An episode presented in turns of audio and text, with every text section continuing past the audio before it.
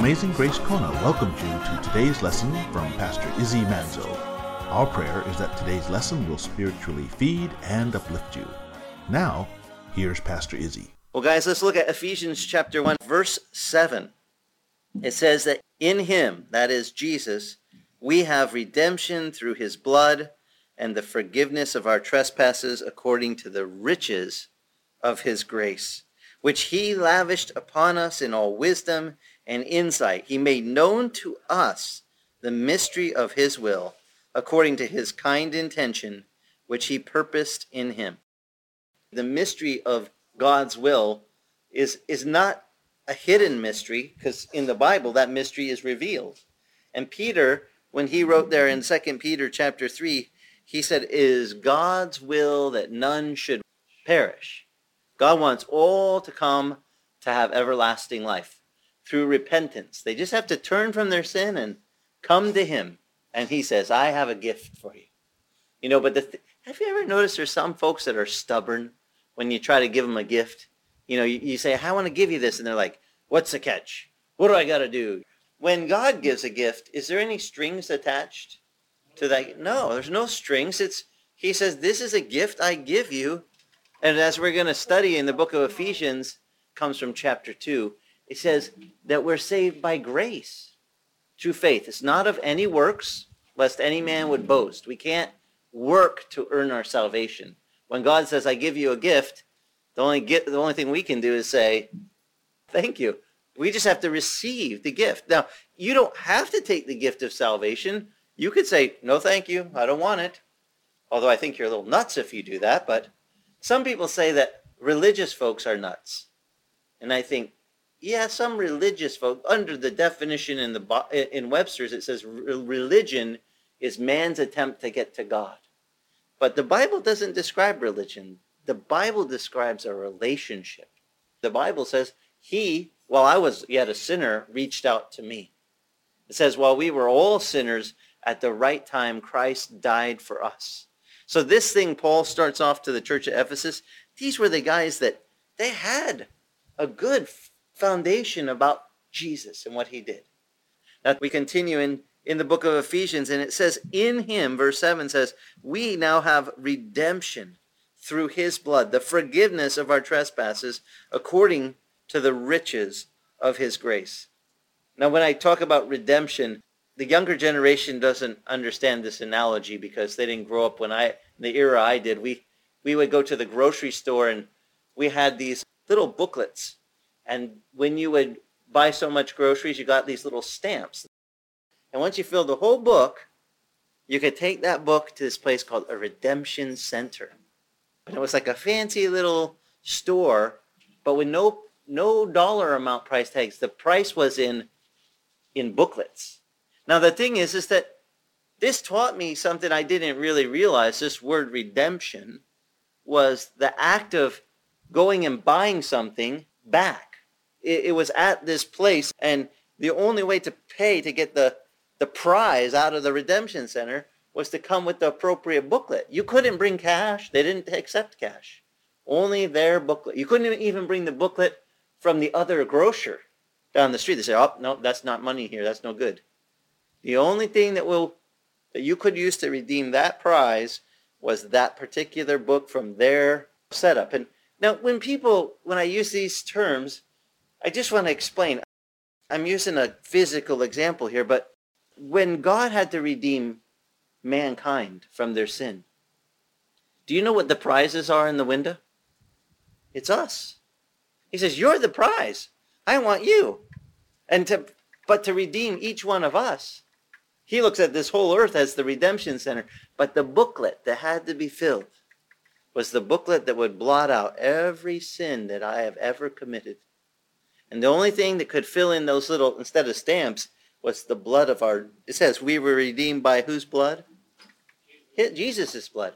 His blood just put a drop over that square and a drop over that square, and every sin I committed, he just blotted it out until it was all paid for, and he said, I got it, paid for you know, that little booklet that's just the right booklet of Izzy has every sin I ever did, and he just blotted them out, just covered them up boop, boop, boop, with his blood.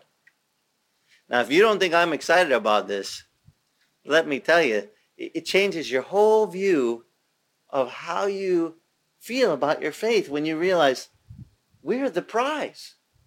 We're the prize. Jesus came to this earth and said, I want, I want Todd. I want Wanda. I want these girls. I want them to come be with me. But to redeem us, there was the only, the only booklet that could be, it had to be the right booklet that had to be cashed in, our book. And every sin in our book needed to be covered. And so Jesus said, let me do that. I will fill in every square for every one of their sins so that they can be redeemed. And then he says, I will come. Jesus said, don't be sad. This is just the intro to the book of Ephesians. Paul's already on to some really wonderful Christian concepts of our faith that we're valuable to God. And God has sent his son to redeem us through his blood and the forgiveness of our trespasses, according, it says, to the riches of his grace. Now it says, which he lavished upon us. What's it mean to lavish? They don't use that word in just gobs and gobs. Just pour. When when a man is courting a, a, a gal, you know, and they're re- he's really he's really trying to to win her over. That's when you see them really turn the dial on the lavish side up. You know, they start. What can they get for her? What can they bring? You know, what can they do? They do. They go. They go above and beyond. That's lavishing. But did you guys know God lavished his love upon us? What did he do for us? He gave his son. It's beautiful. He gave his son for us. And so he lavished upon us this great amount of grace. And it says in, in, and it says in verse 8, in all wisdom and insight, God has made known to us the mystery of his will, according to his kind intention, which he purposed in him. Now, with a view to an administration suitable to the fullness of, of the times, that is the summing up of all things in Christ, things that are in heavens and things upon the earth, in him we have also obtained an inheritance, having been predestined according to his purpose, who works all things after the counsel of his will. He has made it so we obtain an inheritance. And what kind of inheritance do we get as Christians? Yeah, we get the love of God. We get and we obtain everlasting life. We obtain. Jesus said, "Don't now, don't let your heart be troubled," because he was leaving the earth. He said to his disciples, "Don't be sad. I go to my Father's house." In John 14, he says, "In my Father's house are many mansions. I go to prepare a place for you." Does that sound good to you to get a mansion someday? A heavenly man? I mean, and then he says, and and not only that, he said, and I will come again to receive you to myself, that where I am, you will be also. We'll be together. He wants to have us come be with him in a mansion. Now, Paul, Jesus told them, don't be, don't be sad. I'm going to give you a comforter. A, a, in, in Greek, it's called paraclete. It's um, para is the, pref, the, the uh, prefix for the one who comes with. And Cleat is alongside, the comforter that comes up, puts their arm around it. It's going to be okay. God's Spirit will be our helper. And he teaches us. He brings to our remembrance all the things that the Lord has spoken to us. He, he says, my spirit will be given to you. This is so we don't, we don't have to be sad that he left. He's just, he's only going to fix up a place for us. Now with this, he says, keep this in mind we have obtained an inheritance and we have been predestined according to his purpose, who works all things after the counsel of his will, to the end that we who are, are first to hope in Christ shall be to the praise of his glory. In him, he says, you also, having listening to the message of truth, the gospel of your salvation, having also believed, you were sealed in him with the Holy Spirit of promise which is given as a pledge of our inheritance with the view of redemption of God's own possession to the praise of his glory. He says, we get we get to be sealed by the Holy Spirit. Now, and when he says seal, what does he mean? He he says he's a seal, a pledge. The old King James says the earnest deposit.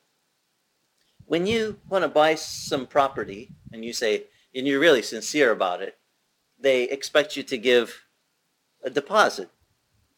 It's a not a mm-hmm. refundable thing. It's you're saying this is I'm I'm sincere. I'm willing to and some sometimes the, the earnest deposit might be more than 10%, might be 20, 30%. Just to show that you're really sincerely telling the owner of that land, "Hey, don't sell to anyone else. I'm coming back with the rest." You know, here's here's enough to to let you know I will be back. And when when we do that with property, we understand the idea is just to tell them now you have to take it off the market. It's consider it already sold. I will just go get the rest of the funds to pay you. Well, Jesus says these guys are all my prizes, and I'm paying for every one of them. And just to make sure you don't forget that I'm coming back for them, I'm putting a down payment on everyone. I put I put my Holy Spirit on every one of them as a seal. Now, some people think of a seal like like the Romans had those seals where they put the little stamp, you know, with the ring and they pressed it into the wax and they sealed it like a deal. It's it's finished. But but I like it better as the idea of sealing like like my kids think of when my my, my wife seal meals the the food to make it last longer, protects it. And I think, well, you know, I think that the Lord, when he when he gives us his Holy Spirit, his Holy Spirit seals us like a protection, like a, a force field, a bubble around us to, to watch over us.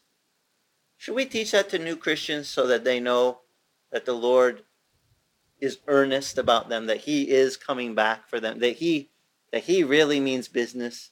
You know, when he when he says, "Oh, I'm going to give you everlasting life," and they say, "Well, how do I know?" Paul right away says, you know because of the Holy Spirit that God gave. It's like seal. It's his down payment. It's his earnest deposit. It's him saying, that's mine and I'm coming back. And I'm I mean business. Like, you know, no no one else gets to buy that. No one else gets to take that. Already spoken for. The deal is already in the works. That's what I, I like to bring out when we look at this, because Paul is explaining things here. Now, in the Greek, it's a little bit more clear because it comes straight across. Like you're like the same words you use to buy the land that you're putting down the pledge. You're God saying, "I'm giving my spirit as my pledge. That's my ten percent. That's my, my that's my down payment. They're off the market. They now belong to God. We belong to Him. Now, this is something that the church at Ephesus he, this is his opening. Guys, everybody, just want you to remember, you've been sealed by the Holy Spirit. Don't forget that. And the Holy Spirit, he, he does so many things in our lives that Christians have been a Christians a long time. They just take it for granted. They're so used to the Holy Spirit, that little voice that whispers in their ear, don't do that. And there's no one around. You're, you're like, there's no one here. And you know that little voice is saying, don't do it. And you're like, okay. Or the same Spirit might tell you, go and do this. And he'll lead you and guide you. And it's a beautiful thing when we follow his leading and his guiding. If we listen, will God guide us? Yes. And his spirit was given as part of the assurance that we that we get an inheritance from God. So when people say, "How do you know that we're going to get an inheritance?" I say, "Oh, let me tell you, that Spirit of God, he never stops doing his job. Does he? He always, he's always on the job. If I'm going the wrong way, he's always going, uh-uh, back up, get back on the right path. He always is correcting my course into the path that the, the psalmist wrote. He, he lights our path. He illuminates. He is the one that leads us and he guides our footsteps if we listen to him. Now he says, For this reason I too, having heard of the faith in the Lord Jesus which exists among you, and your love for all the saints, he says, I do not cease giving thanks for you while making mention of you in my prayers, that the God of our Lord Jesus Christ, the Father of glory, might give to you a spirit of wisdom and of revelation in the knowledge of him. And I pray that the eyes of your heart might be enlightened, so that you might know what the hope of his calling is, what are the riches of the glory of his inheritance in the saints. Great. Oh man, this prayer that he prays. Because when you get to know about Jesus, well, it gives you stability in life. And all the decision making you have to face, all the things that you're going to go through. When you know that the Lord is with you, when you know that he has sealed you, and how special are you? I don't think this generation is really being told how special they are to, to the Lord. You know, how, how much does he care about them that he would redeem them? Jesus said, you are special. You know, we used to sing a song, I've been redeemed by the blood of the Lamb. I've been redeemed by the blood of the Lamb. I've been redeemed by the blood of the Lamb. Filled with the Holy Ghost I am. All my sins are washed away. I've been redeemed. That song really taught me how much I'm special to the Lord. Because I knew what redeemed meant. I just never thought of it where I was the prize. I was always the one doing the redeeming. In this case, in this verse, who's redeeming? He is. And who's he redeeming? All of us. He's saying, I'm paying for them all. I want them all. And we want to pass that on to the next generation so they know how special they are to God. That's one thing I think is lacking the most in this generation is they didn't get to grow up with this constant knowing of what I call like the early Bible, the Bible Belt days of our country had a very found, firm foundation of this truth that we were redeemed by Jesus, by his blood. And it, it affected, you know, the outlook of many people because they knew in the back of their mind, God paid for me too. Gave our country a, a different morale, a different, a, a different just the way people felt about another person. We were special. Every life is special to God. Because he wants to redeem. How many does he want to save?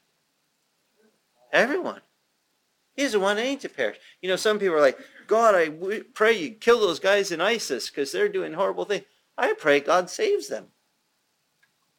I mean, remember that, well, the guy writing this book, his name is Paul here, but he used to be called Saul of Tarsus. And he used to be a killer of Christians. And then the Lord had to give him a little smack on the back of the head, kind of slap him. I call spiritual slap. He just said, Saul, Saul, why dost thou persecutest me? And says the Lord showed up to Saul, bright as the brighter than the sun at high noon, and said, Why are you persecuting me? And he said, Who out who art thou, Lord, that I might serve thee? Quick comeback by Saul. And He said, I'm Jesus. This was after Jesus rose from the dead. Who was Saul really persecuting? He was persecuting the Christians who believed in Jesus. Saul picked the fight with the Lord. He lost. You're always going to lose. By the way, don't pick a fight with the Lord. You will lose.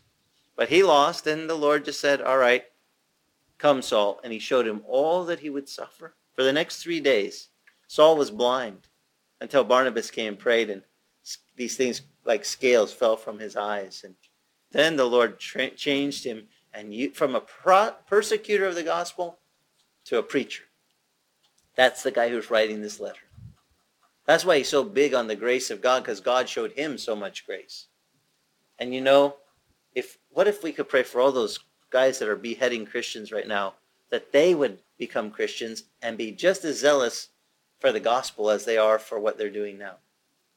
They make some pretty powerful preachers if we just pray for their we should pray. God wants everyone to be saved. I know no i know some people are like no pastor don't pray that. Just kill them i would rather see him saved first. Don't you think the lord would want them to be saved? The devil wants them to perish. He want, he's already deceived them. He's pulled the blinders over their eyes. They're, fo- they're following false gods false understandings. They're being taught if they go and kill the infidels that they'll get a harem of women in the afterlife and all this stuff. And they're being taught a lie. But the truth is, God will still forgive them if they will repent. And they need salvation too. We got to pray for them. That they would come to know his, his revelation of his son. He's the source of all wisdom. If you need to know what to do, what direction to go in your life. You need him to illuminate your path. How many times have we cried out, Oh God, I need to know what to do. Give me your wisdom. And does he ever fail us? If we ask, it says he gives freely. He always does. Amazing Grace Kona thanks you for listening to today's lesson. You can listen to today's lesson or any of the radio lessons on iTunes titled Celebrate the Lord. And if your travels take you to Kailua Kona on the big island of Hawaii, come visit us. We meet Sunday mornings, 9 a.m., on the beach at the north end of the old Kona Airport. For more information on Amazing Grace Kona, go to our church website at amazinggracekona.com. Amazing Grace Kona is the original Calvary Chapel Kona.